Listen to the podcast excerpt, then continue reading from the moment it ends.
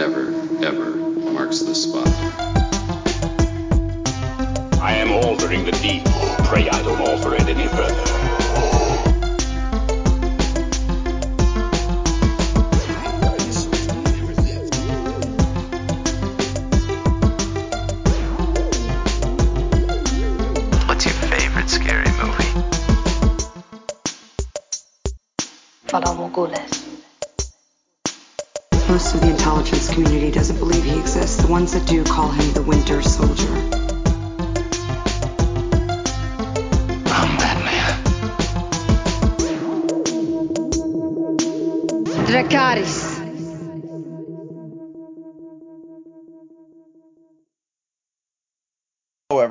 Welcome to this week's episode of the Top 5 Report, the podcast that's pretty sure that while forging the rings of power for the One Ring, Sauron went to Jared. My name is Drew. I'll be your host for the evening. Along with me, as always, is my brother Peter. Here. Hey, man. How's it going? that one gets you, huh? it's a bit of a groaner, but the more I It think is. About it, it kind of checks out because I remember those old uh, Jared's Jewelers uh, commercials from the 90s where it always had like a guy propose to, uh, you know, his would be fiance or whatever. And the people in those commercials will, were always showed just as their shadows. Like you wouldn't actually see the body, so you'd see the shadow of a guy proposing to his girlfriend, and then he slides like a real ring onto the shadow. And I guess it was just the one ring all along. They were actually Oh. invisible. That wasn't shadows. I guess I guess that's that explains it. I thought those were the Kay Jeweler commercials. I think I'm getting my com- my companies mixed up. I don't know. You might be right. I always associated it with uh with uh Jared in my head, but this is how Mandela effects start. I know. And you know what's funny is like as I thought that one up, I'm like, why didn't somebody um make a Lord of the Rings Jared commercial or Jared or Kay Jewelers or someone make a Lord of the Rings commercial? Like it was right there. It really was. um anyway, sketch where like you have uh you have like I don't know like Frodo's just trying to propose to some chick and then he just has members of the fellowship trying to like join in on it or something. like the chick says yes and he's about to put his ring on her and then you have uh Gimli barges in and you have my axe. and then Legolas bu- jumps in and you have my bow and uh I don't know there's it just writes itself. There's so many Have you- different ways to play that.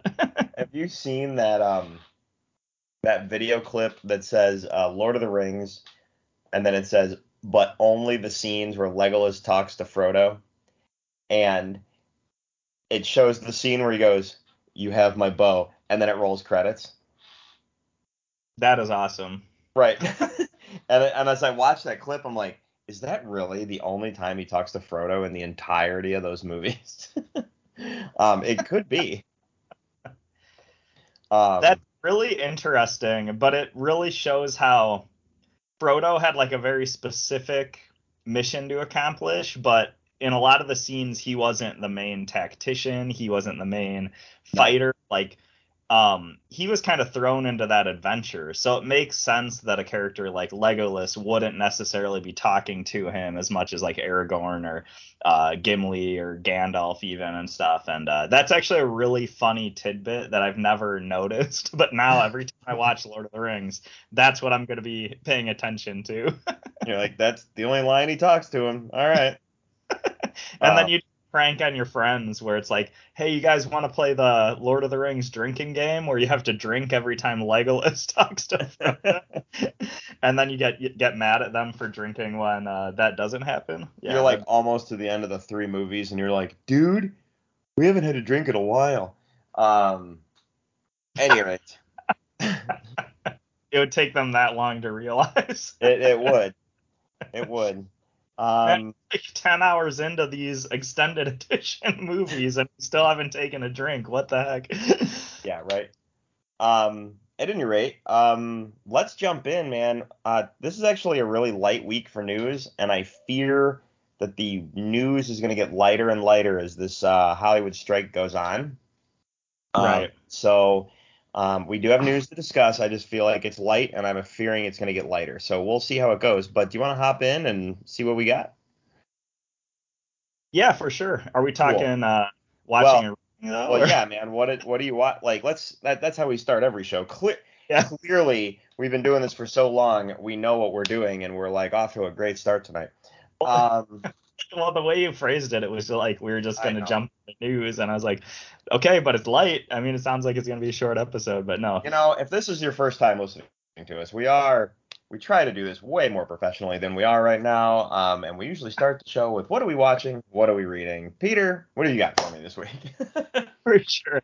Just as a side note on that, though, there's so many podcasts I listen to that my favorite parts are when they get completely off topic, like when they just a, a rant about something completely unrelated. So uh, I don't know, maybe maybe that uh, weird Jared Jared bit and stuff was the best part of the episode. I know. I, But- I always like when they get off topic on podcasts I listen to as well. So Absolutely. at any Uh, rate, So I have a really short watching and reading this week. I think this week I've been doing a good job of staying busy and outside of like kind of the normal shows I've been watching through for the last so many weeks. I haven't really watched much news, but I did watch one uh, forgotten gem, if you will, um, and that gem is the 1990 or sorry 1983 teen comedy film Joysticks.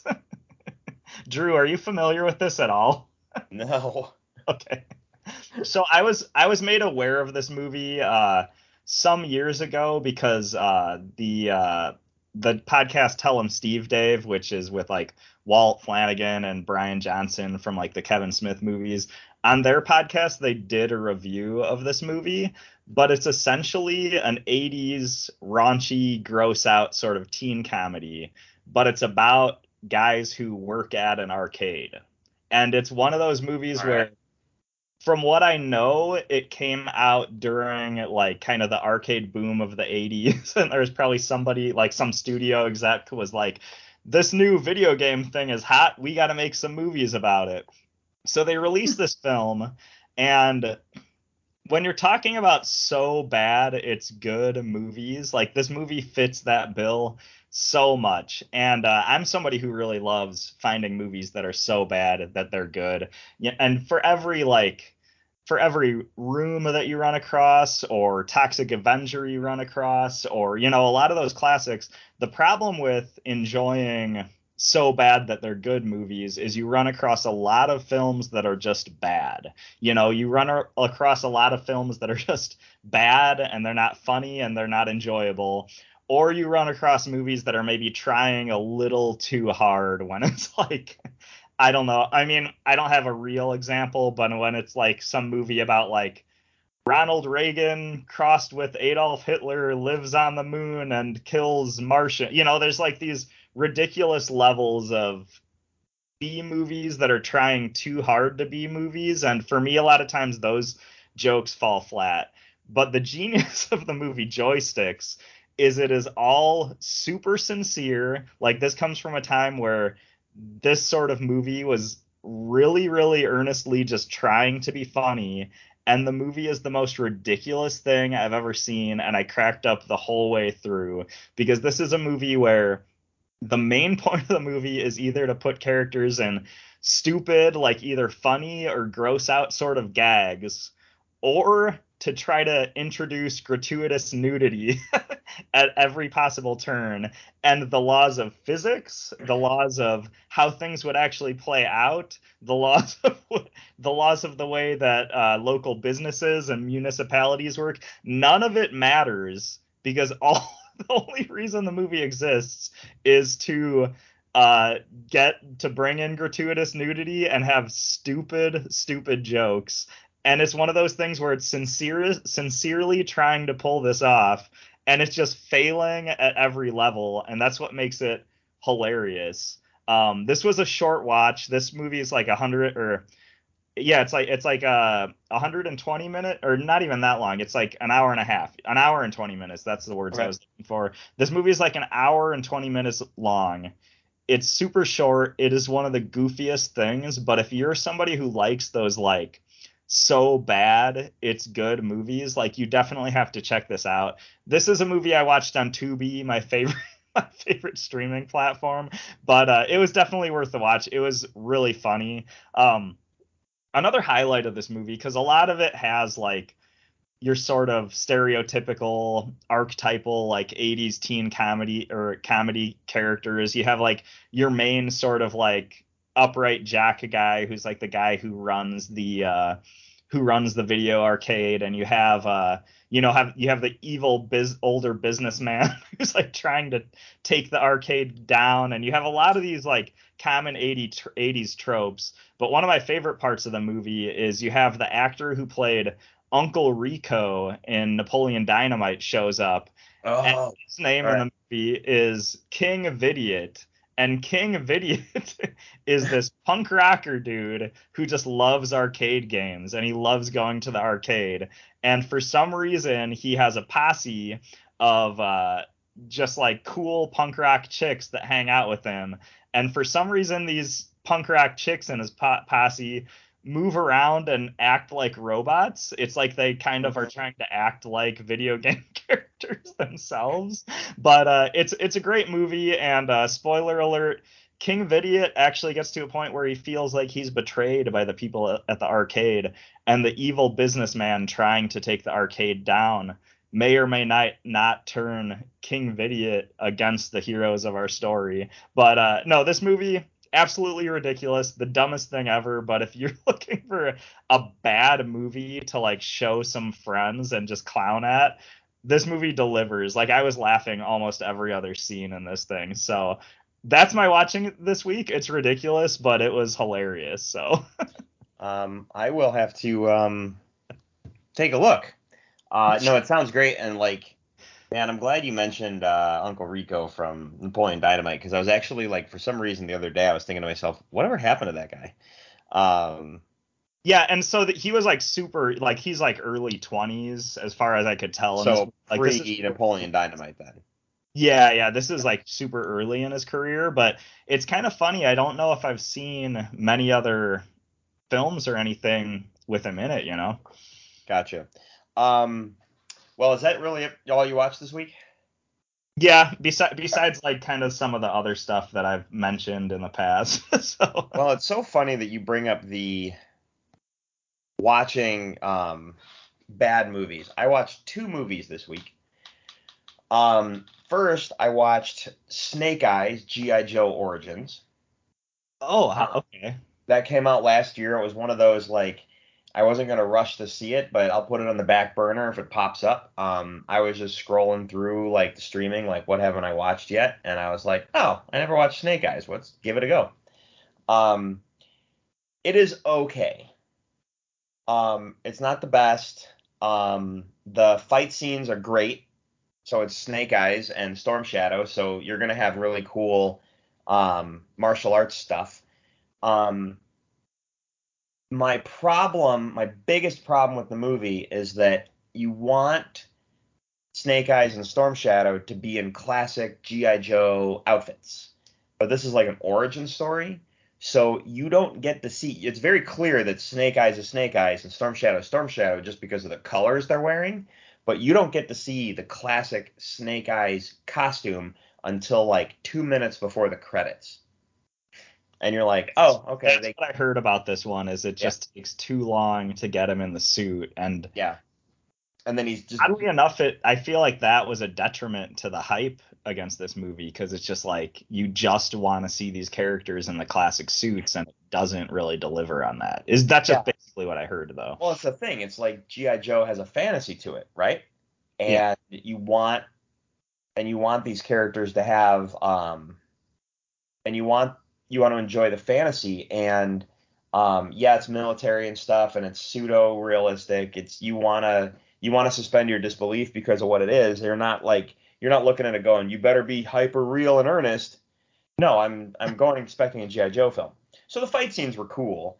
Um and you know the casting wasn't bad but it's snake eyes storm shadow and then there's only two other classic gi joe characters in the movie and that's baroness and scarlet um that's cool. Scarlet was played by Samara Weaving. Um, I really pref- I really enjoyed Scarlet, uh, Rachel Nichols, and I don't remember who played her in the second one, but I really enjoyed them in the other two movies. And then Baroness was actually pretty decent, but I loved Sienna Miller as, in the first G.I. Joe movie. She was really good as uh, Baroness. But other than that, it was just it was just an okay movie. Like you didn't have to make it G.I. Joe. It could have just been anything. They could have just taken the G.I. Joe part out of the title, called it Snake Eyes, and just enjoyed the movie for what it is. Um, Yeah, it was it wasn't it wasn't horrible. It just was okay. Yeah, and that makes sense. And like that's kind of what I gathered from stuff I've heard about it is it's like it's not bad, but it just could have been better if they actually had the characters in the suits and kind of made it a little larger than life and stuff like that. And just knowing how knowing a little bit about how how Hollywood works, it makes me wonder if this movie actually did start out as a different film and then they're just like, well, we could just throw some GI Joe characters into this plot and turn it into its own thing. And uh, sometimes I wonder about stuff like that. But uh, yeah, go on. Yeah, maybe. I don't know. It's like I said, the movie was okay. It's not horrible. So if you're just looking for something mindless to watch or something for, you know, some cool fight scenes, enjoy. Um the other movie I watched was Moonfall. Um Okay. do you remember seeing trailers for this? Vaguely. All and I was- feel like this got a lot of hype, right? It well, I remember seeing it in front of like the trailer for it was in front of almost every movie I saw in the theater last year. And it was essentially the new Roland Emmerich, the Earth is going to be destroyed, end of the world, apocalypse movie that somehow we got to save the Earth.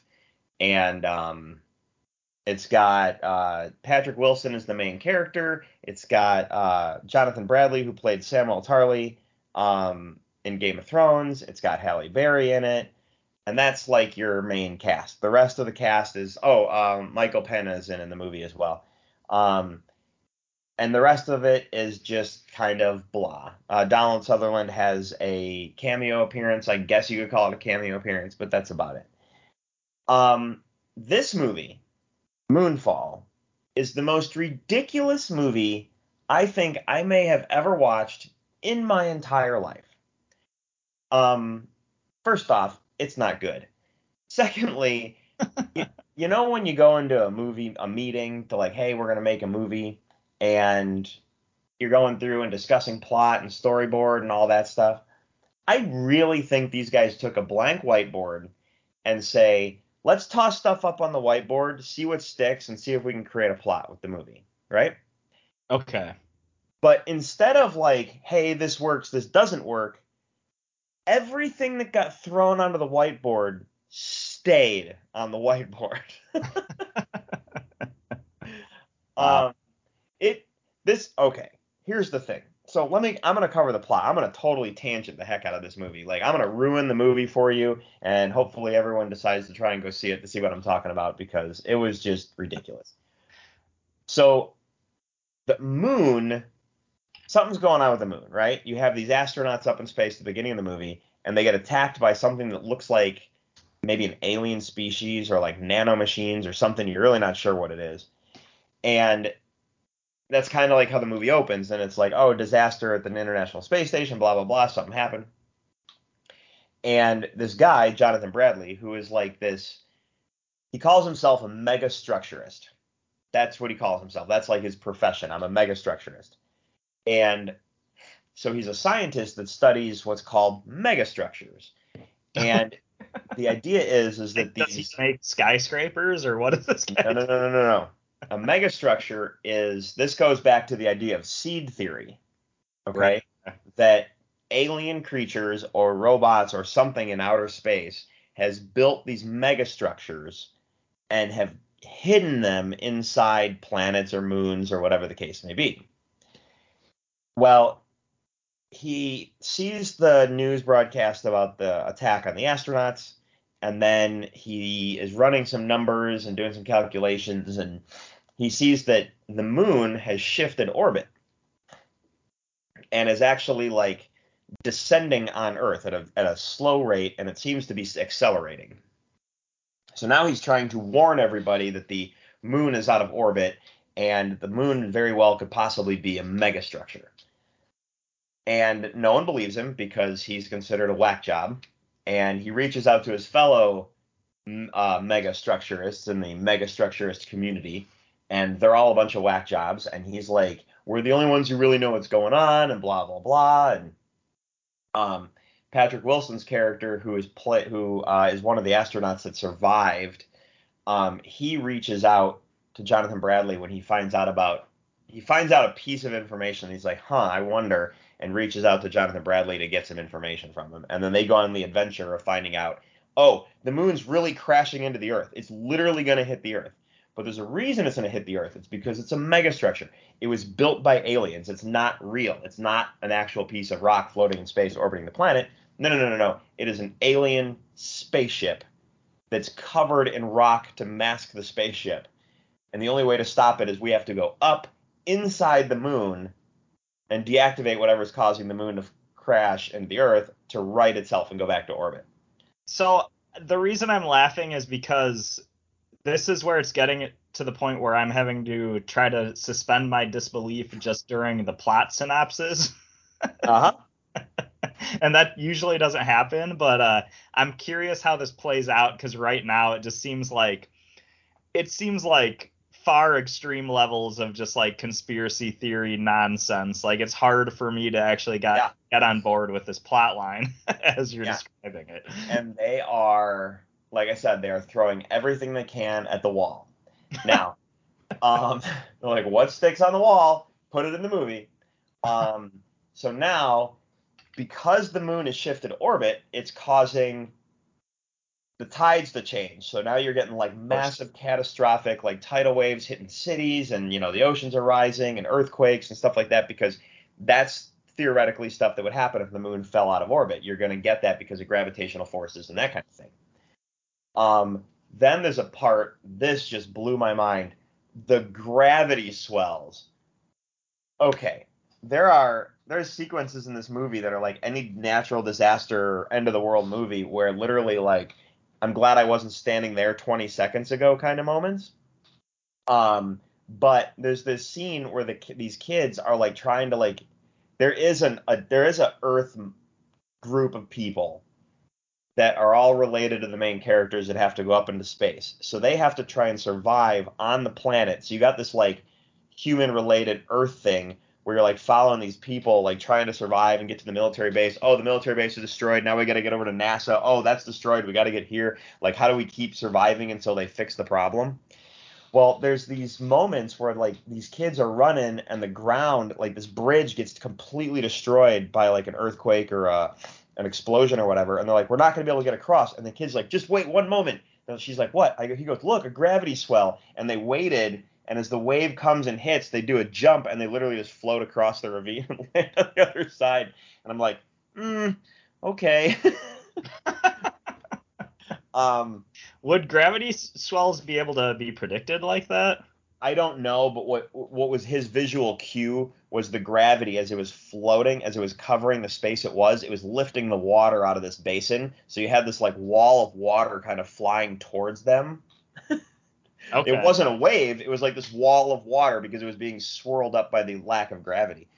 Um, so vi- there were some cool visuals for sure, but when I say it got ridiculous, it got ridiculous because now the moon is getting closer and closer to the Earth. So there's a sequence near the end of the movie where you have New York being trounced by these massive tidal waves while the moon is inches like scraping the top of skyscrapers as it's rolling across because it has not actually struck the earth yet. um, so yes, like I said, there's some cool se- visual sequences. You're like, wow, I have never seen that before. Um, but yeah, so essentially they have to get a space shuttle and get up into orbit. So it's Pat- Patrick Wilson, Jonathan Bradley, and Halle Berry in the space shuttle. They're the only three crew members that get up there, and they're like, we have to go up into orbit, right? And like we have to land on the moon. So, but they have to get inside the moon. So like getting up there because it's being broken apart and stuff. They find a tunnel and they go through the tunnel and into the moon, and you find the megastructure, which is massive alien construct inside the moon that's like spinning and rotating and stuff, and it's what keeps Oh. the moon in space that it is. This is where the movie got ridiculous because when they got now not that the movie hasn't been ridiculous thus far. This is where it gets really ridiculous because once they're in, you find out that the aliens were actually human. They're the human ancestors that built the moon to keep the gravity on Earth to protect everybody and seeded the planet, blah, blah, blah. And they got wiped out by their own AI that they created to help run everything. And that, like, weird nanobot monster alien thing that's attacking everybody is the AI that's gone rogue. okay. So now they have to right the wrongs of their human ancestor aliens and fight the AI and get the moon back in orbit and get back to Earth and rescue everybody. Yeah, like I said, ridiculous. Um, in doing so, um, uh, Jonathan Bradley ends up making the sacrifice and staying up in the moon, and he ends up, uh, you know, dying and stuff because he's gonna he's gonna take the ultimate sacrifice for everybody. Um, and yeah, that's basically um, that's basically it. There is a really nasty segment which I cannot figure out for the life of me because with the moon doing everything, they were like, what other natural disaster we cause? Oh, why don't we remove the oxygen from the planet? So now they bec- now it becomes a race for oxygen instead of a Mad Max world where they're looking for fuel and gas. There's a moment where they have to find oxygen tanks so they can breathe. And um, there's a sequence where this kid is wearing an oxygen like tank backpack. He's got like a scuba diving backpack on and he's using it for the oxygen. He's got the mask on his face. And after a crazy like chase scene where they have to like get into this like cavern or whatever, this one girl gets separated and the kid's like, "That's okay, I'll go back and get her." And he takes off the oxygen tank and mask and races out and go find her. Hmm. And I'm like, "So what? You don't need you needed oxygen 2 seconds ago? Now you don't need oxygen?" like, I know that people don't go into movies to I I know when you start thinking making a movie, you don't go in thinking to yourself, let's make a crap movie. But wow, man, like I said, I think they threw everything at the whiteboard, write everything down, let's see what sticks, and they're like, you know what? It all sticks. Write a script. Let's see what we got. Go. Um, Yeah. yeah, it- yeah.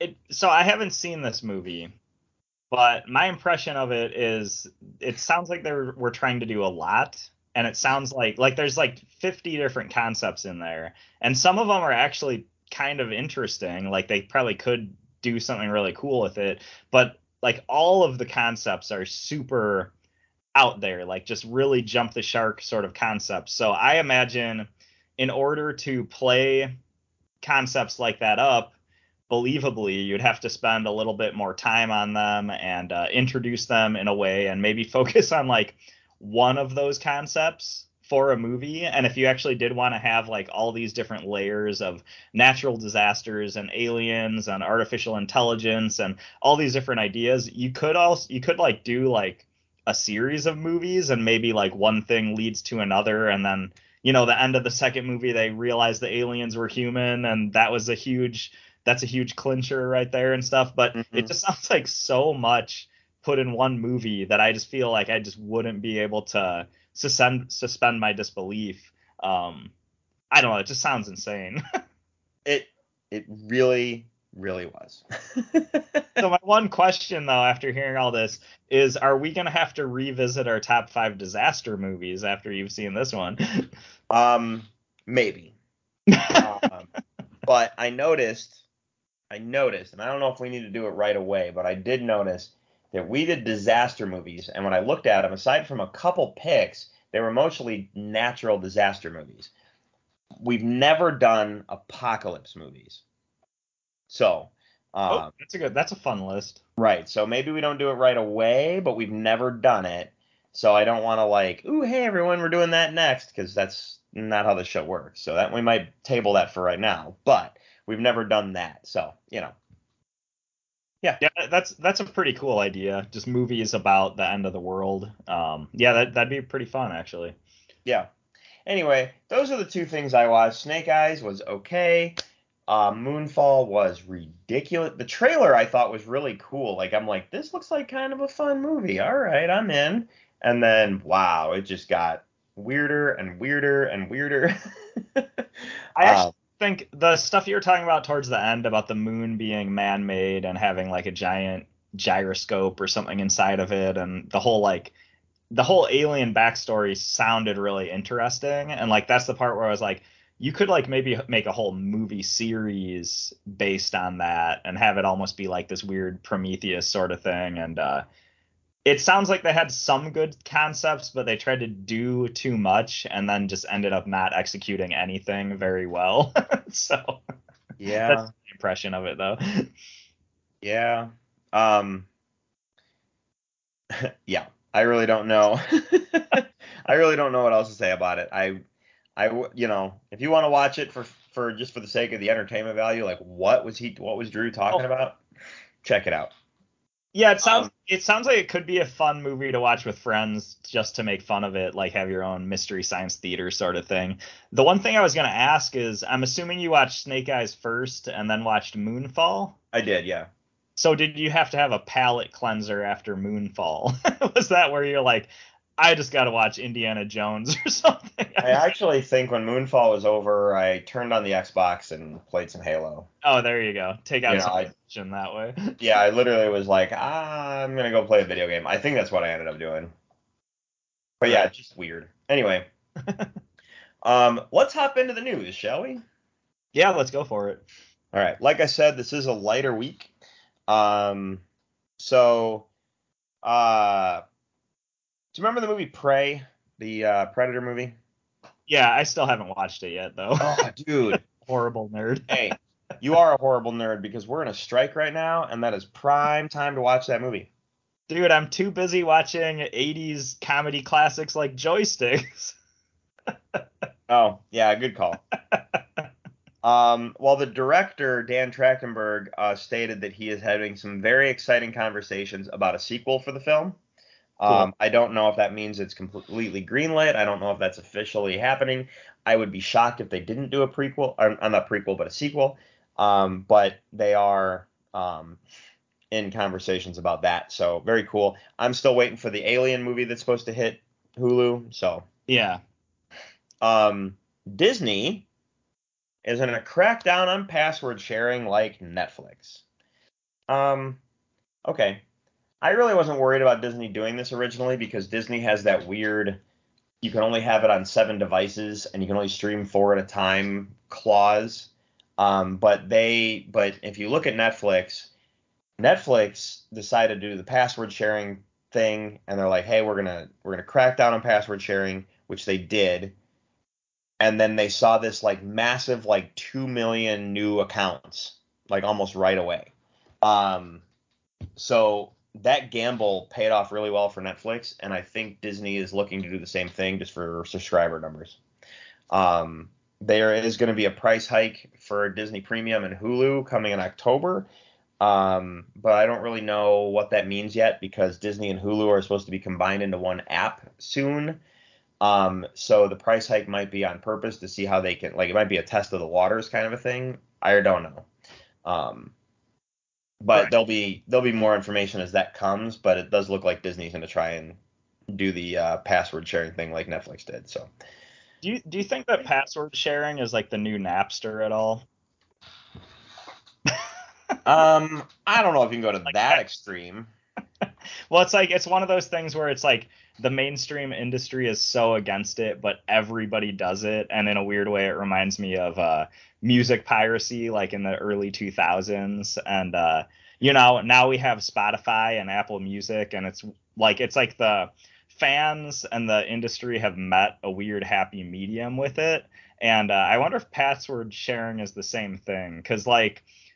I get the idea, like you crack down on password sharing and you're going to get a lot more people to sign up to your streaming service, but then at the same time there's a lot of people who just aren't going to fork over the cash and aren't going to do it. And then I wonder if that plays into, you know, like would Stranger Things be as big of a hit, for example, if people weren't allowed to password share when it came out, out, you know? Like would it reach the levels of cultural uh, adoption if you know that that password sharing isn't there. You know, there's something to be talked about there too. Yeah. Yeah, that's interesting. I never thought about it like in a Napster sense, but yeah, that's a good point. Yeah, I don't I know. don't, I, I don't know. That that's just kind of my thought, but um, yeah, I don't I don't really know what to think about this one. I don't know if I'm on bar- board with it or like I think it, it makes sense. Like you shouldn't be password sharing, but I'm kind of curious how it's going to play, uh, play out for Disney when they increase the pricing and crack down on this. You know. Yeah. Yeah. All right. Well, Marvel. Uh, over to some Marvel news. Uh, Fantastic Four uh, reboot in the MCU. Uh, reportedly, Galactus will be the main villain. Um, as long as they do Galactus right and not how they did it in the Fantastic Four Rise of the Silver Surfer. Um, as long as we get to see Galactus, I think that'll be awesome. We've already gotten glimpse of Celestials, so they're not afraid of doing it to begin with. Um, Yeah. So bring it on, man. We all want to see Galactus on the big screen, so do yeah. it. Oh, sorry, I didn't know if I. Cut go ahead. Oh no, just for all the praise and or hate that the MCU gets, like the one thing that I think you can't deny is the MCU is not shy with just putting characters in their original like comic book outfits. Like I think they do a pretty good job of like if they're gonna have Galactus, we're going to get like the you know humanoid looking like giant Galactus character. We're not going to get like a weird space cloud that has a Galactus shadow like in uh, Rise of the Silver Surfer. So that'll be pretty sweet to see uh, when they actually put this on screen. Yeah. Um, all right. Also in Fantastic Four news, we have rumored casting. Uh, first, uh, Joseph Quinn is rumored to play Johnny Storm. Uh, Joseph Quinn is uh, Eddie from Stranger Things. Mhm. Um, and then Vanessa Kirby is rumored to be Sue Storm. Um, Vanessa Kirby, if you don't recognize that name, she plays the White Widow or Max in um, the Mission Impossible series, and she also was Jason Statham's sister in the Fast and the Furious Hobbs and Shaw film. Um, she's kind of slowly been like building as like one of those like uh, bigger names as she's gone on. Um, I have no problem with either one of these castings. Um, I like uh, Joseph Quinn. Would be I think it'd be really cool as Johnny Storm. The only thing I have against, I mean, I'm totally fine with Vanessa Kirby playing Sue Storm. The only thing I have with Vanessa Kirby is I really think she'd make a better Emma Frost and be the White Queen in uh, like uh, the X Men reboot, whenever they're whatever they're trying to do with the X Men stuff. Um, but I'm I'm down with her being Sue Storm. I just thought I'm like, ooh, Emma Frost might be cooler, but that's me. Yeah, yeah, good call. I mean, either role I think she'd be really great at, but um, yeah, this is like some of that casting news that like it sounds awesome on paper. It's just like, is this true or not? You know, is this just a rumor? Are we all getting our hopes up, or is this actually going to happen? You know? Yeah, uh, we'll see. Um, all right. Uh, moving on to DC news. Uh, David Ayer says that James Gunn promised the Suicide Squad director's cut will have its time. Please, let's just do it. Um, while in an interview with IGN um, and discussing his unseen version of the 2016 Suicide uh, Squad, David Ayer mentioned James Gunn said his cut of the film will have its time to be shared. Which means James Gunn probably saw it and went, Why'd they chop your movie up? Let's let them have it. um, so I look forward to actually seeing um, the David Ayer cut because they said there was a lot more Joker stuff that got cut out, a lot more Harley Quinn stuff that got cut out. Um, I bought the version I have is the extended edition, which definitely has some extra Harley Quinn Joker stuff. But from what I'm understanding, it's a lot more. Like his movie was much darker uh, than what we actually got. So Yeah, I I would love it if this actually comes out because it just I feel like we'd have a situation that's really similar to the Snyder cut where you had, you know, you had the Whedon cut of the Justice League that came out and it had very lackluster reviews and uh, just general enthusiasm for the film seemed to be kind of lackluster. But then couple years later, we get the Snyder cut, and everybody, it's like celebrated. Everybody's like, no, that was awesome. That was a better version of the movie. And with the Suicide Squad, I want to see it. Like, I feel like we might actually have that sort of like the same thing where people can actually, because I really like the first Suicide Squad movie. Like, it's not a perfect film, but I think it's a lot better than the majority of people say it is and i did enjoy it at a lot of moments and i kind of like want the Ayer cut to come out because i feel like a lot more people are going to come around to this film and to the vision that he had and it's finally going to be one of those things that's celebrated instead of how it is now where it's usually used as more of a uh, punchline when people are complaining about comic book movies and stuff like that so yeah. yes and the um oh man, complete loss of train of thought. What the heck? oh no, my biggest, my only real gripe about the uh, uh, Suicide Squad, the first one, not James Gunn's The Suicide Squad, but Suicide Squad, the David Ayer film, was I did not like the end battle. The right. rest of it I was totally down with. I was like, all right, I see what they're doing. I'm with you. But I didn't like that end battle sequence, and that was my big beef with that movie. It's just it didn't I thought I thought the end battle kind of fell flat, but ultimately I really liked what he was trying to do there. So I don't know. Yeah. Um, all right, another DC news. Uh, we talked recently about Wonder Woman 3 being in the works because Gal Gadot said it is. All right. Mm-hmm. Um, according to Variety, Wonder Woman 3 is not happening at all. Um, so listen to this. Despite recent comments from Gal Gadot claiming DC heads James Gunn and Peter Safran told her that they would develop Wonder Woman 3. Sources with knowledge of the situation tell Variety that is not the case. According to sources, the third Wonder Woman film is not in development at DC Studios, nor James Gunn or Peter Safran have plans at any at this time to have any Wonder Woman project in the DC universe other than the previous, previously announced Paradise Lost prequel series for Max. I find this very interesting because this is coming from Variety.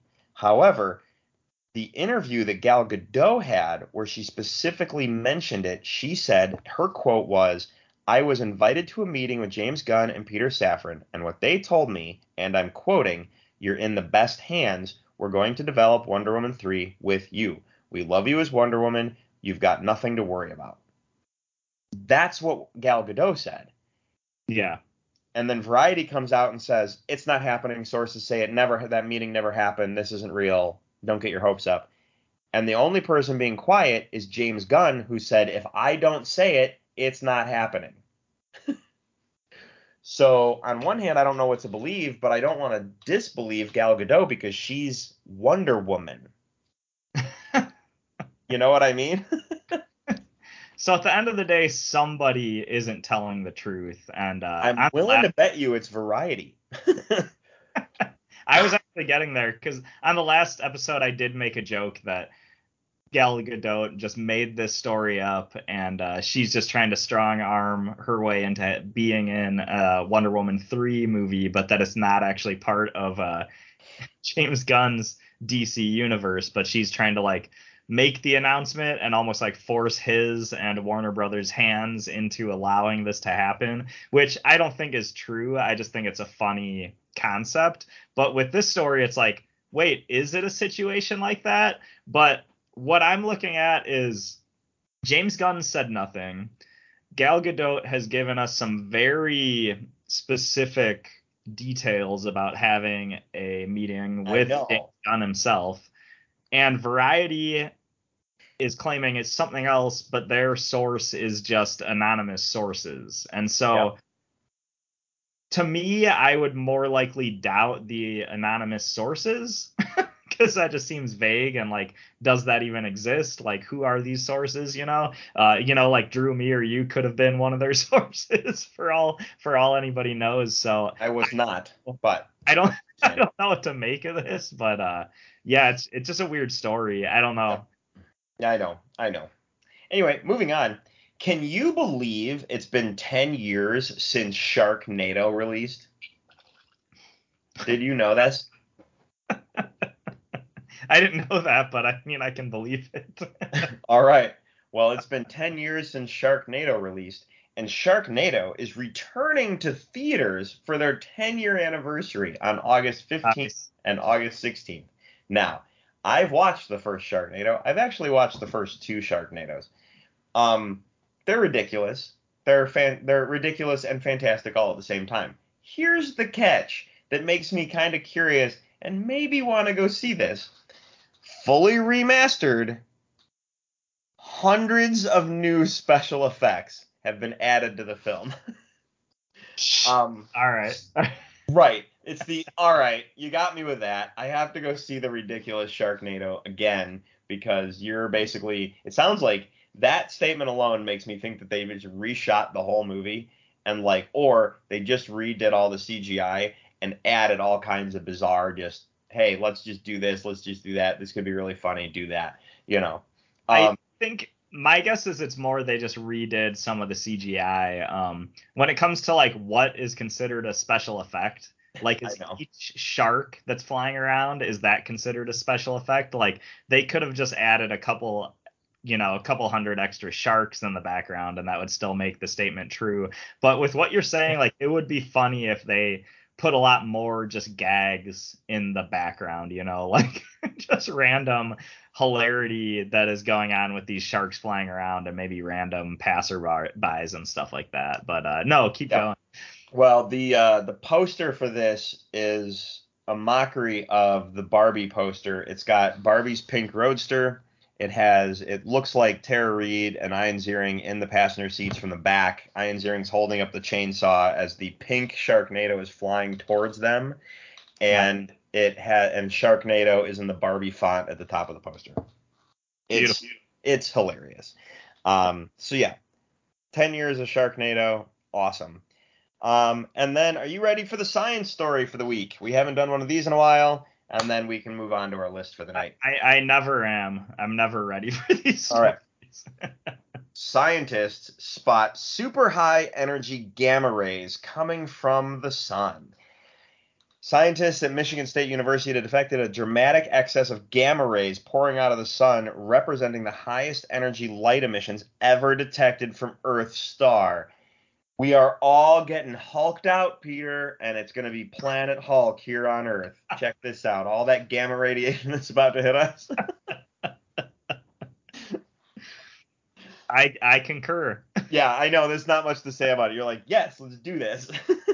No, it just it sounded like just some crazy doomsday story where it's just one of those like it sounds like we're all screwed, but you can't do anything about it. Um, but I then know. you brought it into a lighthearted realm with the uh, with the Hulk joke, Yeah, so I appreciate I, I just that. I saw the gamma rays and I'm like, dude, we're all getting hulked out.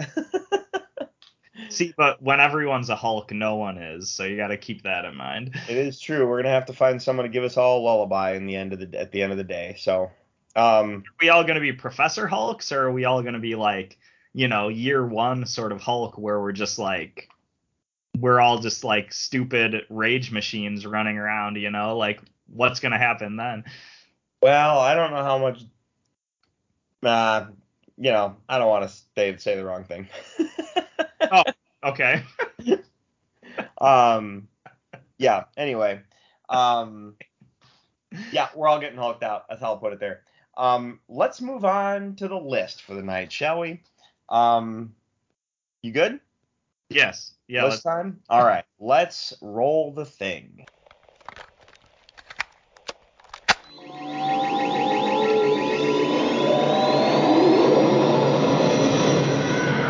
And now for the top five.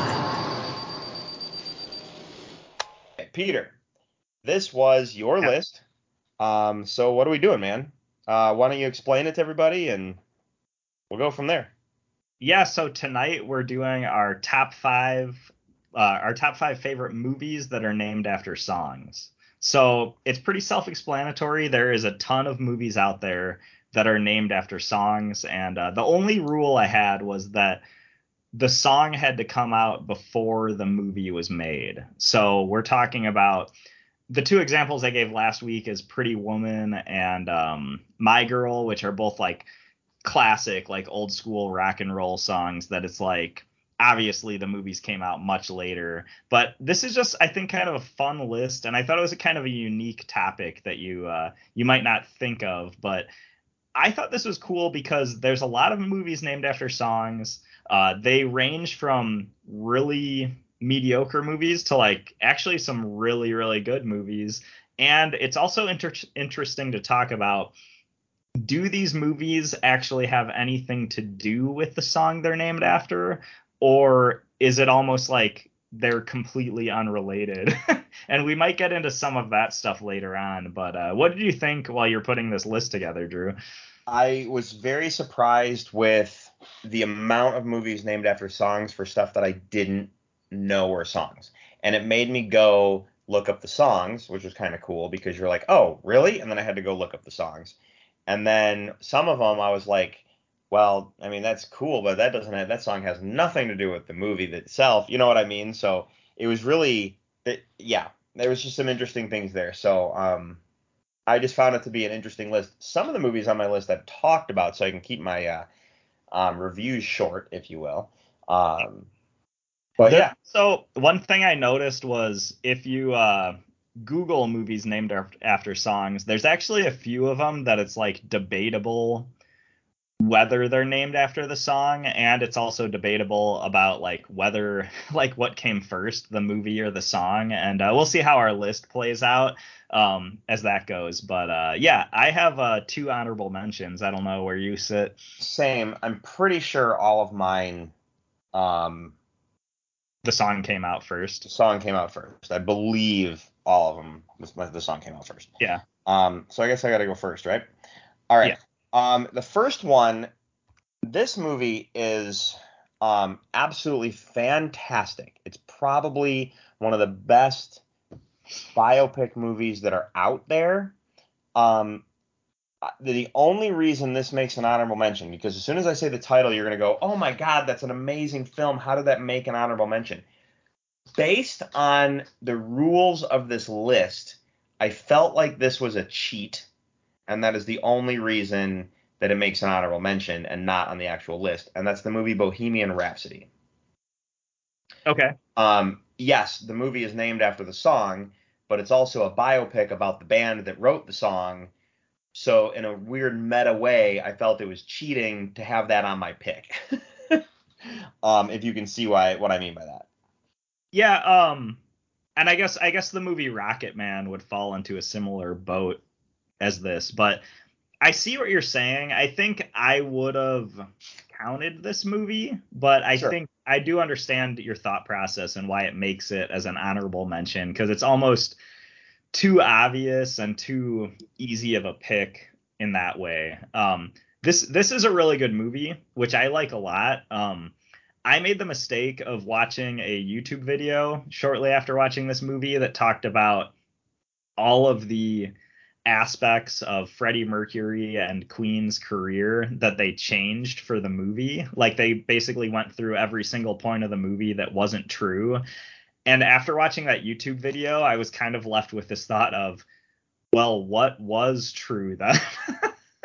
like I made a mistake of researching it too much and then being disappointed with how much was actually fabricated for the film. Uh, so I was a little disappointed with that. But no, this is this is an awesome movie. This is actually one of my wife's favorite movies. Like she spent like a year watching this movie like on repeat almost. Like she loves it so much. But uh, no, this Yeah. this one's awesome. Um, I feel like I'm going a little bit too long. Um, there's like a couple camera shots and stuff I was thinking of that I could have delved deeper in, but no, good call. Yeah. So yeah. So I just that's the only reason it didn't make the actual cut is because I felt it was a cheat. Because it was, it's kind of named after the song, about the song, about the band, about the guy, biopic. I felt like when I was looking at the other so- movies that were named after songs, it just didn't fit for me. So yeah, right on. that's all I got. So anyway, go ahead. Uh, what's your first honorable mention? Yeah, uh, my first one um, is I, I was about to say a classic, but it's actually not that old. But I went with the movie uh, Take Me Home Tonight. um, Hmm. which is uh, you know starring Topher Grace, and then he's got his uh, friend Dan Fogler. Dan Fogler's awesome. Uh, you know he's from Fanboys. I love to see him in any movie, but uh, it's kind of just like a great teen comedy about like. I, I really like those teen comedies where it focuses on that time between where you're like between or college and kind of the real world and you don't know what to do with with your life. Kind of like uh, the movie adventureland has kind of a similar time period that it focuses on as far as like not like adventureland doesn't take place in the 80s like take me home tonight but it's like a similar time period in your life that it focuses on i guess i should say but um but yeah this is movie this is a movie that plays out where it's like about this guy who's kind of in one of those slumps as i was saying and he kind of goes on this crazy party hopping adventure throughout the night in sort of like a quest to find himself and find love more or less and uh it's just a fun movie. It's hilarious. There's a lot of 80s tropes and uh 80s jokes and stuff. And the weird thing about this movie and i could be wrong but i'm pretty sure the song take me home tonight by eddie money never actually plays during the movie. And Hmm. i don't know if it, it came i don't know if this movie came out in a weird like post post ironic time frame where they were like it would be too obvious to have the actual song in the film but i remember watching it and i don't remember actually hearing that song like even in the credits i don't think they played that song which is a very interesting choice but uh, i don't know if you've seen this one drew or if you have any thoughts on this Um, I have not seen this movie, so unfortunately, I have no thoughts on it. But um, I'm with you. nice you should watch it sometime. It's it's pretty fun. It's definitely a uh like definitely don't watch it with the kids around, but uh Sure, okay. it's a pretty uh it is a pretty funny sort of movie if you're in the mood for like a teen comedy sort of thing. So Yeah. All right. Um. All right. So my next honorable mention is Baby Driver. Um. Right. Named after the song "Baby Driver" by Simon and Garfunkel. Um. Baby Driver is awesome. I don't know if I remember if the song is actually in the movie, and I didn't look it up because he listens to so much music in the movie. Um. But the movie is fantastic. Um. The ch- the car chases, the mystery, the you know um, the heists and the bank robberies and stuff like that, the love story. It's such a fun movie. Edgar Wright's a genius uh, with his script writing. Um, just really, really cool. So, and I, we've talked about Baby Driver before, but I did not know it was named after a song. So, yeah, Yeah. this this is a cool movie. Like it's good. It's really suspenseful, and it's uh, it's one of those movies with just insane, not just star or cha- excuse me, not just car stunt scenes and uh, just car chases and stuff. It has just really cool sequences when it comes to how stuff plays out, and especially combining uh, visual imagery with music, like whether it's the action scenes or even some of the quiet scenes. Like there's a, ro- a lot of really cool, just like cinematography p- paired with really interesting music choices that makes this movie a lot of fun. So yeah, yeah, yeah. All right, man. Second honorable mention. What do you got? yeah, so my next one, uh, this is a weird honorable mention because it probably should sit high uh, higher on my list. But I did this weird thing with my list where I wanted all my movies to be songs that I was familiar with and that I liked. And because I wasn't super familiar, Oh, I did it the backwards way. I wanted it to be movies that I I'm familiar with and like. so I'm this, like, I don't know if I care about the song it was named after. You asked me to pick movies that I like named after songs.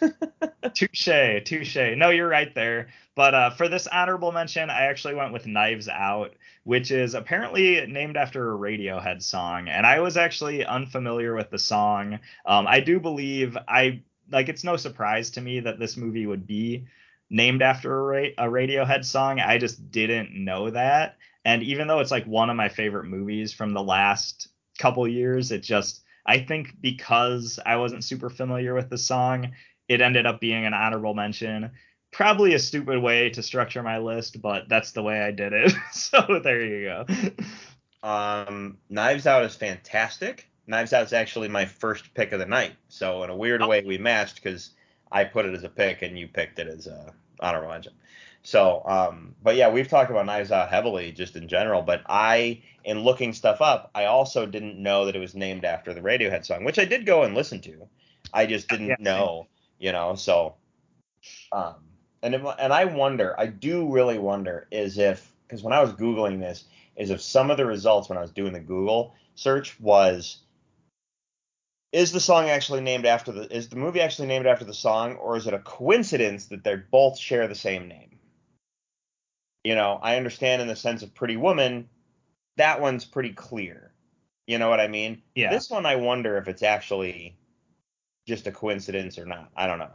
Um that might that's one of those behind the scenes movie things that you know we might never find out you know so This one I do think could go either way. Like it is possible that it's a coincidence, but I also feel like Rian Johnson would be a Radiohead guy and he would just be like, that's the perfect title for this movie and just go with it, you know? So yeah of course he'd be a radiohead guy yeah i'm with you I didn't Uh, mean that in a disparaging way at all. I just meant I could see that happening, you know? Um, anyways, I guess I can move into my first. Yeah, because we we kind of match there. I do wonder. There is uh for sure one that I'm expecting to uh, match on, and um, there's another one that I have a feeling will match on. Okay. Anyway, Nice. go ahead. my first actual pick um, is another kind of bombastic teen comedy. Uh, I went with the movie Detroit Rock City. Ah, This is named after the Kiss song. Um, it's actually one of my favorite songs by Kiss, but this is a movie that's it is a really good Kiss song. yeah, yeah. Compared to some of their other biggest hits, I think Detroit Rock City is one of the best ones. But um, this is a movie that's about the band Kiss, uh, kind of indirectly. It's about a group of high school kids uh, in the 70s who basically skip school because I believe they're like in one of the suburbs outside of Detroit and they're skipping school because they're going to drive into the city and they're going to the Kiss concert and they don't have any tickets. They probably don't have enough money to get in, but god damn it, they're going to get into that concert. I know. I know. And they just got to do this. And it's such a fun movie. And uh, I think this movie's one of the parts of this movie that I find especially amusing is I don't know the actor's name, but the guy who plays uh, Butler from Fanboys is Yeah. uh, one of one of the kids in this movie, and he's kind of the more innocent kid who has like a really strict like Christian mother who's like really against him listening to Kiss in general. And uh, I I think it's funny that he's in this movie and he's also in Fanboys, and both movies feel very, very similar because They do. Detroit Rock City, even though it takes place over the span of a day, it has the feel of a road trip movie. Like it has a feel of a group of people going out on the road trying to hit reach their destination. And just it's almost like Detroit Rock City is the quintessential like Kiss fan movie and Fanboys is like the quintessential Star Wars fan movie. But uh this movie's just a lot of fun. Um besides Butler, there's a, or not Butler, but that actor, there's also another guy in the group who uh he kind of plays the more like stoner member of the group. Um and it's kind of funny because I've heard on uh, one of Kevin Smith's podcasts, he was talking about how that guy basically just stole um Jason Mewes' characters character from the Kevin uh, Smith movies to, to play that character. He's like, yeah, you watch that movie and that stoner guy is just acting like Jay the whole time, which I think is really funny. And thinking back on the movie, I think he had long hair and the beanie. Like, I think he pretty much did look like Jay. But uh, for me, another aspect of this movie is um, Kiss was always one of those bands that like I liked a couple of their of their songs, but I never was that big of a fan of. Like I never like connected with them growing up and stuff. And I remember watching this movie and being like by the time it gets to the concert and you're watching the characters experience the concert and you're seeing the pyrotechnics and the crazy stage theatrics and you're seeing blood come out of Gene Simmons' mouth and you're sitting there going like, "Okay, I can see how Kiss is awesome. This movie is showing me how Kiss is actually an awesome band to see live. So I think that's like another cool aspect of this movie because Kiss is one of those bands that is big enough and has a lot of probably just annoying bits about them, but I think this movie does a good job of showcasing why people like this band. So I really appreciated that aspect as well. Yeah. Um, it's it's so funny. You, you literally like. There's not much I can say about it. Um, Right. as as always happens sometimes on this show. Um, no, this is a great movie, and it's so and like I love movies that it's like the impromptu road trip, like Yep. such a great like you know you know.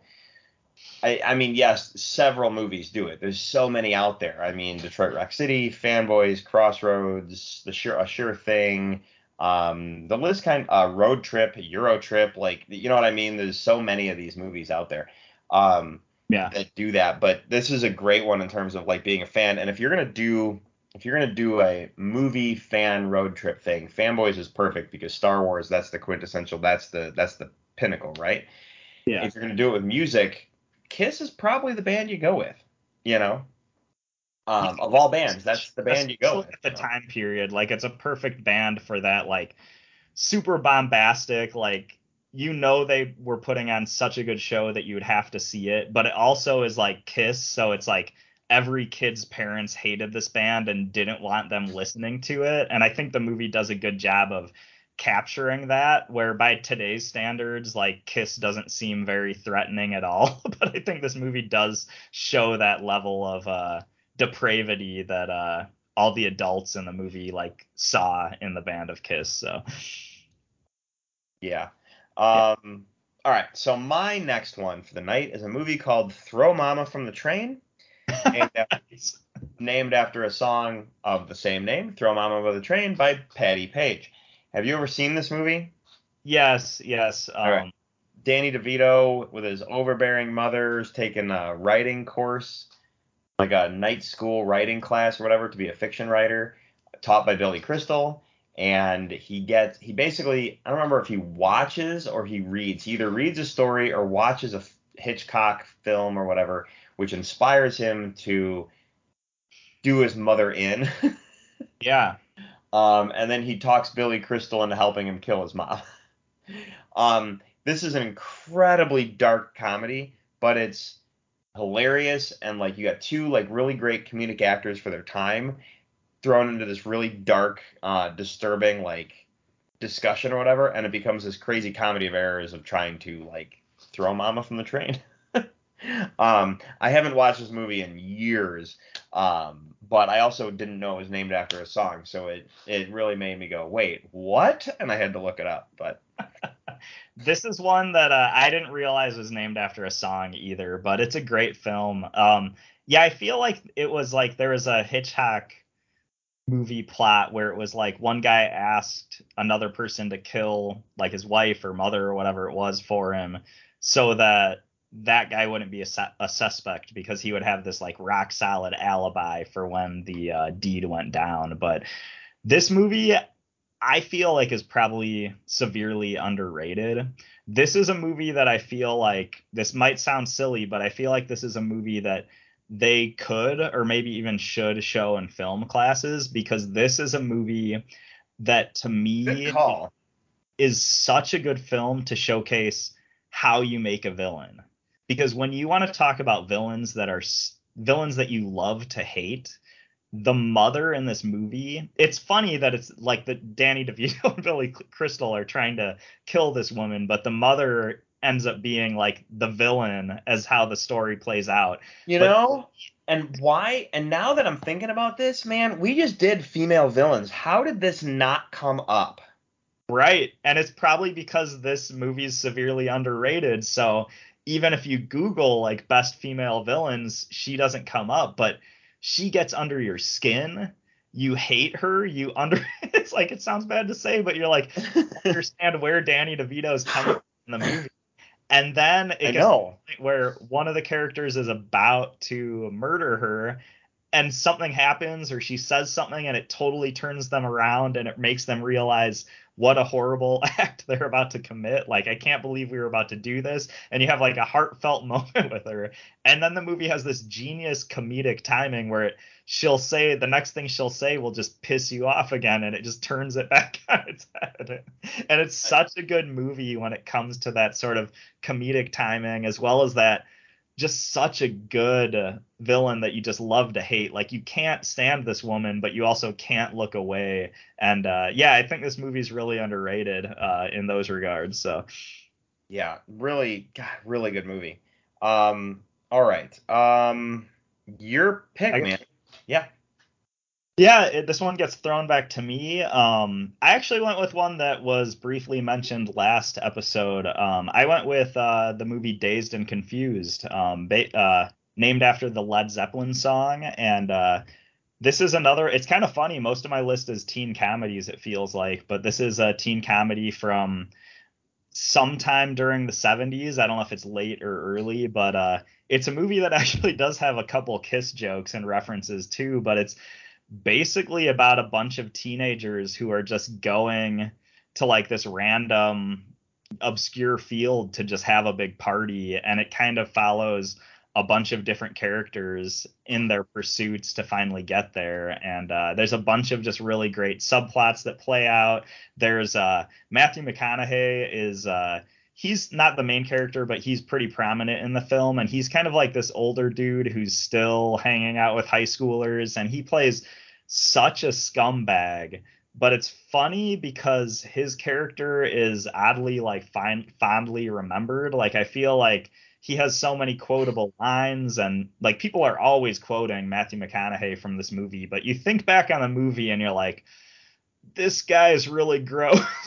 like this guy's a total scumbag and I hate him. Why is it his lines that are remembered? Um, but the movie just has a great cast. Like uh, I'll actually have to pull it up, but I had the IMDb MDB page pulled up, but we're talking like Jason London, Joey Lauren Adams, Milla Jovovich, uh, Ben Affleck. Literally is in there. everybody was in this movie, but keep Yeah, going. it's like everybody from, and I don't know, was this like early 90s? I want to say like it's Everybody who was like a hot actor at the time was in this movie, but it's just, it's just a fun movie. There's a lot of funny parts, but I think what I really love about Dazed and Confused is it. I oddly feel nostalgic for a time before I was born. Like you see this lifestyle that was around and this is before cell phones and before the internet and people just went out and did things and kids were getting in trouble but there's a weird romanticization of that time period that's really well displayed in this movie so as much as it's a goofy comedy it almost like makes me yearn for like like i kind of wish i grew up at that time because it just looks like despite like a lot of the dangers and cultural issues going on, it also looks like there is a lot of excitement to it, if that makes sense. Yeah. Um, but yeah, this is this is just a great film. So I don't know if you have any thoughts or comments on this one, Drew. but- Um, it like this is a great. I mean, yes, un, under the realm of the stoner classic, under the teen classic, under the high school movie, under like th- this. There's so much to this film, and it's so much fun, um, in a general sense. Um, Yeah. and uh, yeah, no, just a great movie. I actually there was um in the theater I go to, they they do this like they bring on a celebrity and they interview him a little bit and then they shoot him like movie trivia and like see how good like you know hey you're in a sports movie how well do you know your sports movies and then they do like sports trivia and it's like four or five questions and you're shocked at how bad they are at this movie trivia Yeah. um but they did one the other uh, last time I was there, it was in front of Oppenheimer, and they were showing they're like, we're going to show you some blurred images, and you and you have 10 seconds to guess the movie.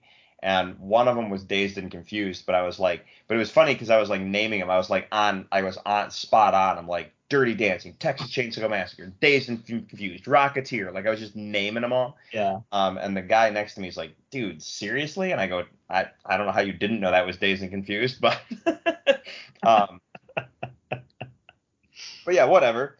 Um, but yeah, really good movie. Anyway, um, I'm gonna toss back to myself. Um, I'm going with the movie American Psycho, um, named after the song American Psycho by the Misfits. Right. This uh, I've talked about my love for this movie. It's so great. Christian Bale. This is like this movie is one of the two roles that landed him the Bruce Wayne Batman role. Um, but what I loved about this movie being named after a song is that it's so fitting that it's named after a song because Christian Bale's character is like super into music, like as a hobby, Right. Yeah. you know. And I and it, I really feel like I should go back and watch or at least look it up to see if the song American Psycho is in the film. I just don't actually know. I didn't do that part. I was like, oh yeah, no kidding, and I went back and listened to the song, but um um but yeah, I this movie's fantastic. Um and I rem- it was on it was I remember there was a night that I was waiting to record for you. I I was waiting for you to be ready to record. I was waiting. People were like still coming home to the house. Like I was home by myself. American Psycho was literally starting on like Showtime or something. And I'm like, wow, I hadn't seen this movie in a while. I got a couple hours before Peter's ready to record, and I ended up getting the whole movie in before we sat down to record. I'm like, God, this movie's amazing. um, That's awesome. Yeah. So No, that this this movie's great. Um, this is actually one of the ones that I was researching where it seemed to be debatable whether the movie was named after the song or not, and whether the song came out before. Oh, you actually did run into that, or yeah, I ran into the idea that I'm with you. I wonder which one came first. However, I'm willing to argue that I just like the movie and the song's cool, and I'm gonna throw it on my list.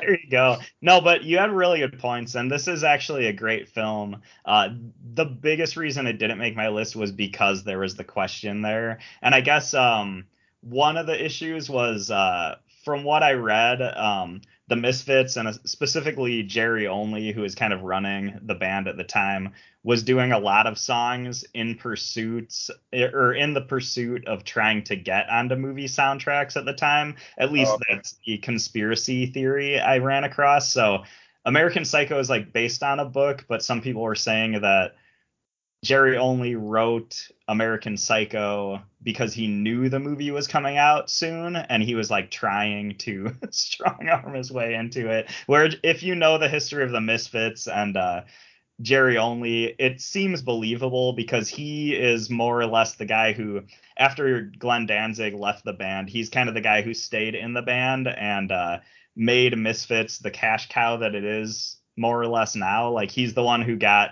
Misfits merchandise into Walmart, where like previous iterations of the band probably wouldn't have done that at all. So uh, I think that's really funny. But uh, no, definitely a great pick. And this is one that I think should have made my list. It's just that question there that uh, kept it from making my final pick. So sure. um, Um, all right, man. What is your next pick? Yeah, so my next one is actually the movie that I thought you were about to say. I went with the movie American Pie. and this is, again, I didn't realize most of my picks were teen comedies uh, before I put this together, but I guess it kind of makes sense with the category. American Pie is an interesting case because there is no doubt in my mind that this movie is named after or this yeah this movie is named after the don mclean song american Yeah. pie. Like i think it's clear as day like that's what this movie is named after.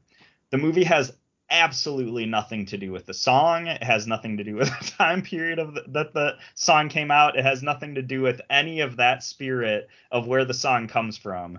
It is a raunchy teen comedy and uh Jason Biggs' character does something with a pie in the movie, and it's almost like the guys writing the movie just said it'd be funny to call this movie American Pie because of that one part, and uh, it kind of stuck. And this is one of those weird things where it's like, is this movie honoring the song? Not really. Uh, it's probably like Don McLean probably isn't happy that, and I don't know if he's. I don't know if he's alive or not, but I'm like, he's probably not happy about this. But uh, I just think it's when it comes down to it, and we've talked about this movie before. American Pie is one of the best. Like you make a top five teen comedy movies, American Pie is one of the best. It is a movie that, oddly enough, kind of like the movie Scream. Like I feel like this is a movie that brought back the raunchy teen comedies from the 80s. Like it brought back those sort of gross out films that weren't in vogue and American Pie came back came back and uh, inspired I think other movies like uh, I don't know if I I don't know if it came out before She's All That, but kind of like that sort of era like She's All That and Van Wilder and all those like late 90s early 2000s teen movies. I feel like American Pie kind of inspired a res- renaissance of movies like that. And with the subject matter I'm going with right now, renaissance is a hilarious word to use, but uh, I don't know if you have any comments on this one, Drew, at all. Um, first off, I'm completely drawing a blank, and I was waiting for you to say it. Who performed American Pie? Yeah, D- Don McLean. Thank you. I literally was like, God, why? And you're talking. I'm like, what is that guy's name? Yeah. Um, um, the uh, no, this is.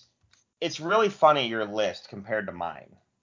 Um, because I'm picking like violent, dark comedies and like you know just violent uh, thrillers and stuff like that. And you're like, yeah, and I got this other teen comedy and this other teen comedy. Um, two completely diverse lists. on purpose, you know, but uh, this movie, um, American Pie, I really feel like became the new uh, National Lampoons, if you will. yeah. Um, they really like set the set the stage and set the bar for teen comedies back in that late '90s, early 2000s, and then it became a thing. And I've only seen, I've seen four of them. You know, American Pie one, two, and three, and then whatever one came at the end, like what the whatever the fourth one was. And then I think there's like ten of these movies now, and I've only seen that first group. I don't know if I need to see them because technically they all have the same plot.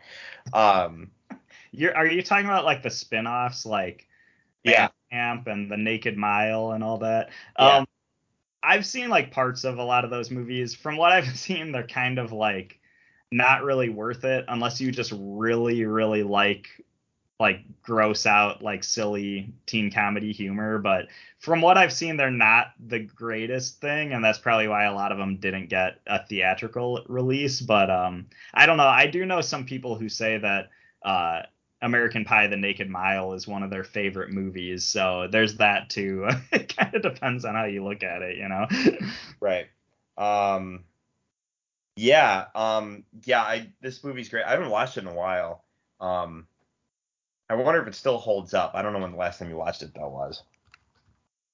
Yeah, I don't I don't really know. And that's actually a good question and uh yeah, I don't even know if I'm the right person to answer that. Like I feel like this is a movie that you could probably show to like uh you know, some like kid fresh out of high school and say like does this movie hold up or is this like, you know, an abomination and just see how they react to it, you know?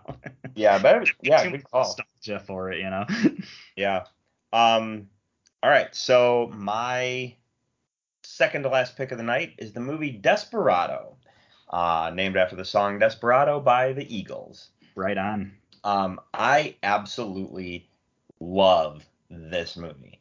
Um, from the opening of the film with Steve Buscemi telling this like the tall tale of the you know the guitar player that comes in and murders everybody because he's got guns in his case, all the way to the like end of the film. Like this this movie from beginning to end is this amazing adventure revenge film. Um, Yeah. It's a very simple story, but the action sequences are incredible. The gunfights are awesome. They're ridiculous and over the top, but they're awesome all the way through. Everybody's in this movie. You know, this is Tarantino, this is Robert Rodriguez, this is Steve Buscemi, Antonio Banderas, Danny Trejo. Um, it just gets Salma Hayek. Yeah. Selma like- Hayek. This movie has got so much to it. Um, and it's such a fu- it's just a fun action movie. Like there's no I don't think there's one thing that's like bad about this movie. And I remember the first time I watched it, um, the opening sequence when not the opening sequence with the guitar because the opening credits are like the guitar players and stuff and then like that's kind of like the backstory to like you know the guy like losing his wife or girlfriend or whatever and then it kind of sets him on the path of revenge. That's kind of like the opening credit sequence. What i'm talking about is the steve buscemi walking into the bar sitting down and Yeah. ordering a drink and like telling the story about being at another bar when this dude came in with the guitar case. And you know watching uh I don't know if it's Cheech or Chong, but whichever one was the bartender, like watching his reaction to the story, watching Tarantino's reaction to the story, like watching them all do that, and then you're seeing glimpses of how like out um over the top the story is embellished and you're just like god i am in this movie like is everything i wanted like right away you know what i mean like Yeah. yeah it makes me wonder because I know we've talked about this um, in the past. Like when you make a movie or a video game or a comic, you really have to hook somebody within the first 30 seconds. Like you really need something that's going to get them in on the story. And Yeah. it makes me wonder if like was there a cut of Desperado at one point where that that opening sort of dialogue with um, Steve Buscemi and the people in the bar, like, was that ever the opening scene? And they didn't have that sort of um, what you were talking about, like that quick like scene with the guitar players, and you know, you have Antonio Banderas walk down the bar and hit somebody with the head of his guitar and stuff. Like, was that originally was that always meant to be the opening, or was there a version where the Steve Buscemi uh, bar scene was the opening of the movie and then they realized they needed something extra to get you in on the story before that? Um and i'm just speculating here. I could be totally off but this movie's awesome we've talked about it a lot in the past but i love this movie it's uh it's probably my favorite robert rodriguez film i mean i'm not sure but it's definitely up there for me and uh, it's just a really really fun movie and what i love about desperado and actually just like all the El Mariachi movies is that it takes this really simple concept. You've got a traveling guitar player who's got a guitar case that's full of guns. And where do you go from there? And it, the movie proceeds to make this co- this like really simple concept so badass and so epic, and it has such a cool story that really engrosses you when you watch it, and uh, that's what I think's impressive about it. Um, this movie didn't make my list, and this is another one that should have. My my me being this a, is one i expected to match on by the way the only thing is, and I didn't really research this, but is this movie for sure named after the Eagles song? Because there was part of me where I was like, I don't know if it's actually named after the song or if it's just a good title for the movie. it's a great question but in all the lists i like in all the googling i did it Yeah. kept coming up that it was so i went with This is this is me putting stupid rules for my list, and that's why I ended up with a bunch of teen comedies that are some of my favorite movies. But that's why Desperado didn't make the list for me because I had that question in the back of my mind. Um, so I actually want might want to re uh, research that a little bit well more. my argument was i kept finding stuff saying it was so i went with it and There- god forbid something on the internet's wrong no, that there you go. I actually do want to research this one more. And oddly enough, this is a list where like I feel like I'm gonna want to revisit, even though walking in today to the podcast, I was so confident with my picks. But I mean, Throw Mama from Your Train, Desperado, um, American Psycho, like you're making me second guess some stuff. So, uh, but that's nothing wrong with your list don't like you're fine but I think that's what the podcast all, is all about is the conversation. Yep. And a lot of these lists really depend on how you look at it. So I think that's really fun. Yeah. Um, but I guess I can move into my second to last pick, which I think we might match on because neither of us has talked about this one yet. Uh, yet, but I went with uh, the movie Stand by Me. hey we matched on that one Nice. So this is a movie that was that gonna be my last pick so Yeah. this movie is this is a movie that's named after a song that we all know and love by Ben E. King, Stand by Me. And thank you uh, for thank you for mentioning the name because I thought to myself, who sang this song? And then I went and looked it up, and this song has been covered 400 times. so I was like, well, shoot, I don't know which of the version of the song that I like the best because I know I've heard it several times. But I'm like, which version is that? And who was that? Like, that's what went through my mind. I was like, hold on a second. How many times has this been done? 400 covers of this song. So, anyway, uh So side you- note, um I do highly recommend the Pennywise version of this song, uh the band Pennywise, because they do like they start out the song very straight, like very true to the original, and then halfway through it turns into your regular like Pennywise skate punk sort of song, and it's like it's a really good punk uh, rock cover of uh, Stand by Me.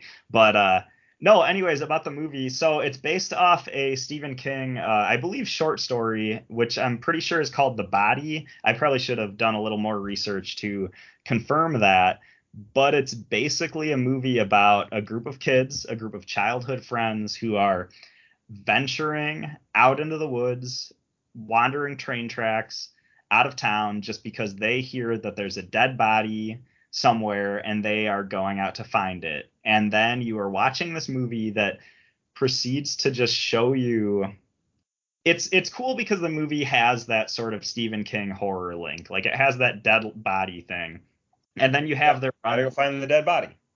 yeah. And then you have their like run-ins with like the older group of kids and uh, there's a lot of like suspense there. But when it comes down to it this is really a movie that's kind of just this really touching really cool coming of age story with this group of kids. And uh, you had like such a good cast at the time. You had like like who was in it? It was like uh Wil Wheaton, Jerry O'Connell. Uh, I need to pull this up because I can't remember. Will what, Wheat, Jerry O'Connell, River Phoenix, uh, Corey Feldman. Those Yeah, were the I- those I- were the four kids. Yeah, I, I couldn't remember if Corey Feldman was in it or not. But you have like just And then um names. and Uh, then uh Jack Bauer. Uh shoot. Sutherland. Thank you. Yeah, yeah. Um, but yeah, you just have these kids who is kind of before like they were these huge Hollywood names, but they went on to be these massive celebrities, and uh, it's just it's hard to do justice when describing this movie because it's just such an engrossing just really good coming of age story. And it's one of those movies that I don't know if kids today can relate to it but when I was a kid we were always outside. We were always running around. We were always kind of without adult supervision and going on crazy adventures and coming up with crazy crap to do. And this movie shows that so well but it also shows the heart of uh, when you used to have those friendships as a kid. And that's what i love about it. Um, drew what are your thoughts on this? I, I feel like i gave a bit of a vague review there but uh, no well, this is probably, and we've talked about this movie before, but this is probably one of the best coming of age movies there is. absolutely Um, and it's literally just four boys that are like, it starts as the, dude, there's a dead body. Like it's a rumor that there's a dead body. Let's go find it. But that's, that's the MacGuffin. We got to go find the dead body. And it, yes, there's the moment in the movie where they finally find it and they get to see what a dead body looks like in real life.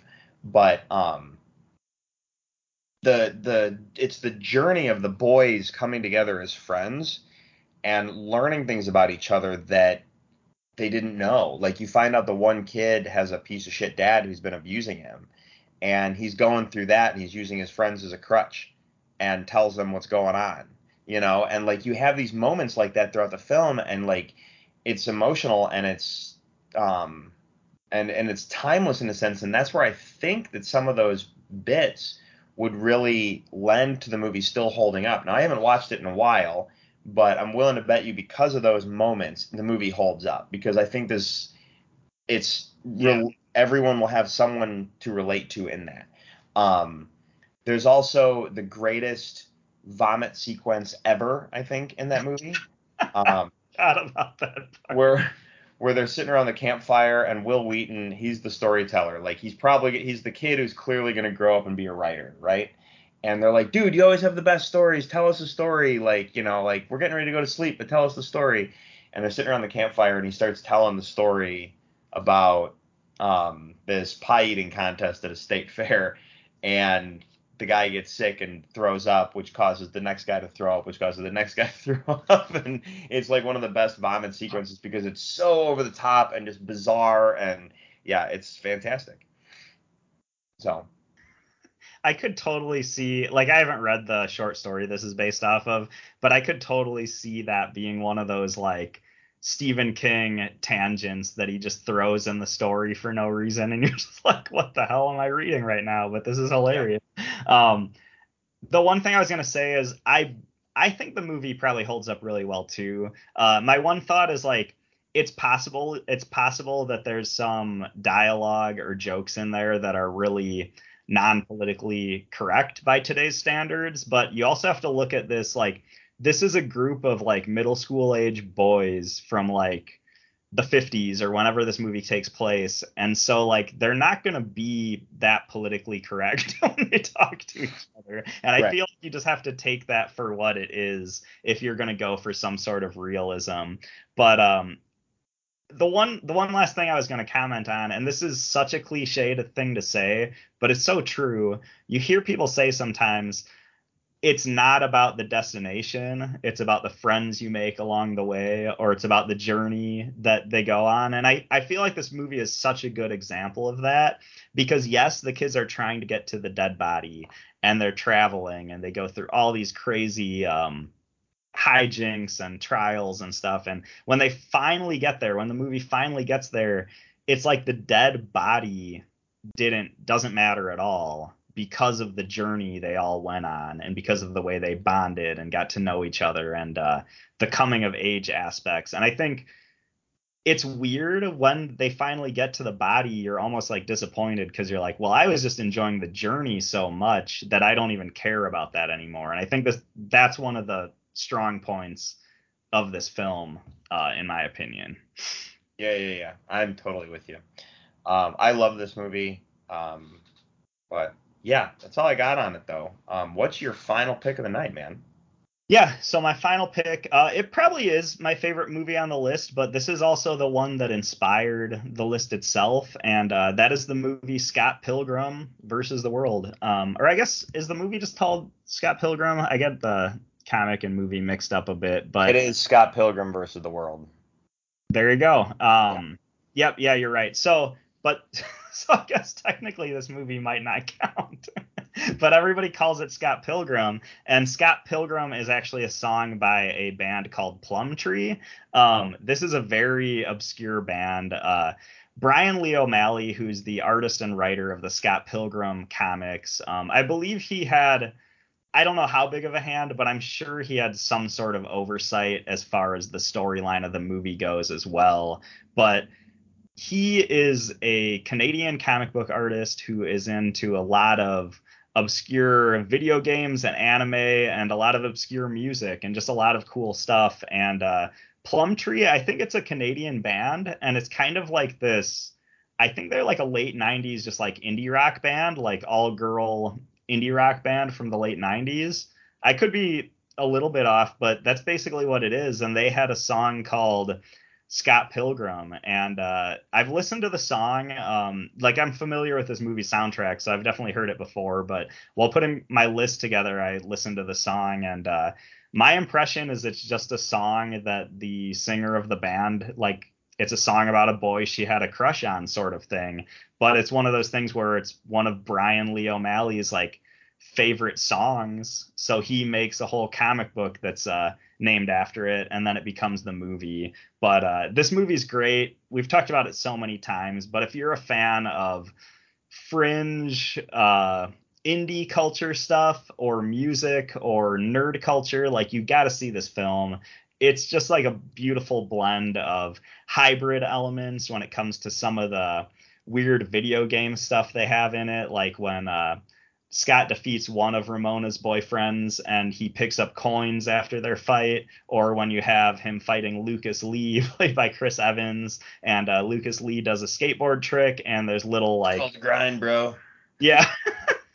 when you see that was perfectly timed. But when you see like the points from the tricks he's doing come up on the screen, like there's a lot of hybrid element elements, but there's also hybrid elements when it comes to memory bits and dream sequences that bring in um, actual art from the comics um, that has a very cartoony indie sort of style and bringing that and mixing it in with the live action but uh, no this this was a really fun pick and i the reason i picked this one was because well not the reason it is one of my favorite movies and i feel like i'm being a little bit rambly here but this is one that i think a lot of people don't realize is named after a song and uh, that's what I think is kind of cool about it. And co- so it's kind of like a secret movie named after a song in that way. So I love this movie. Like I Yeah. said, we you said we've talked about this several times. I love this movie, but I did not know this was named after a song. right. So there's that. Like I had no idea it was named after the song. Um, so awesome. Um, yeah, and I really don't know what to add to the movie. It's exercise for your eyeballs, but it like so totally it celebrates nerd culture in like the best way. Um, so yeah, um, fantastic. Everyone needs to see Scott Pilgrim. All right. Um, next week is my pick, and I'm gonna give you a TV one. All right. Uh, we haven't done a television one in a while. This is going to be a hard one, so you're going to have to do some digging. Um, something I love about television shows is that when you come back from a season break, um, you have to do that first episode back where it's like, where have my friends have been? So the list is your favorite season openers. You cannot have a pilot. That's the only rule because a pilot's the very first episode of the show. This is like second, third, maybe fourth season. You're coming back. Where have my friends been? Loved the episode. All right then. Yeah, so I know this is gonna be a hard one, but I was like, we haven't done a TV one in a while. What's a cool TV one that we haven't touched on? And I don't care if it's drama, comedy, anything. It doesn't matter. Like, where have my friends been? We're coming back for the beginning of the season. Check it out. This is what's going on. Because those are usually like episodes that have to hook you for a season too. You know. So, yeah. This is a fun list. I look forward to putting this together. My one question It is, could be all over the place too. So, yeah, my one question is can you pick multiple seasons from the same show to make your list? So like if you wanted to do Game of Thrones season two, season three, season four, season five, season six, and say that's my entire list, sure. I'm not necessarily going to do that, but I, it makes me curious. Like, it's possible that there might be two from one show that are just too perfect. But, yeah, I wouldn't. Oh, I wouldn't be surprised if we had that happen. Um, but if you did do that, if you did, I would suggest try and rank them. That way, we know which one you liked better. well, that, that gets a little weird too when you're like, my number five pick is my is the season two of Game of Thrones opener, and then my number four pick is the season five from Game of Thrones. yeah, right. but no, I hear what you're saying. Uh, yeah, that's that's pretty fun. Um, I mean, it would be cool to say, hey, just p- so if you select, let's say you use Game of Thrones as an example, maybe just pick one of the season openers. But I don't want to do that. Like, you do your list how you want to do your list, and we'll talk about it next week. Yeah, I hear you. I hear So, you. Okay. But yeah, we just haven't done a TV one in a while. Thought it'd be cool. So. All right. Well, that brings us to the end of this episode. You ready to toss it in the can and call it a night? right on. Yeah. All right. Well, everybody, do us all a favor. Check out our website, top5report.com. There you'll find links to all of our social media, Twitter and Facebook, along with a link to our email, top5report at gmail.com. You can interact with the show there, social media, either way works. Um, we are on Apple Podcasts, iHeartRadio, Google Play, Stitcher, Audible, Amazon. You can subscribe to us in those places. If you do, you will not miss a single episode. You can also leave us a review. We love those five stars, but we understand criticism because it helps us get better and it makes the words we say feel important. You can follow me on personally on Twitter and Instagram at Drew3927. Uh, Peter, what about you? Yeah. Uh, you can follow me on X where I will be about. I did it again. I will be Xing about how I will be spreading the word that after a long day of trying to calm your alter ego's dark and cannibalistic thoughts, it's nice to just sit back and crack open your copy of Chicken Soup for the Symbiote. Man, that's been sitting there on like that's been sitting there too. Good Paul. All right. Um, all right, everybody. Um, for the top five report, I'm Drew, I'm Peter. and thanks for listening. We'll see you next week.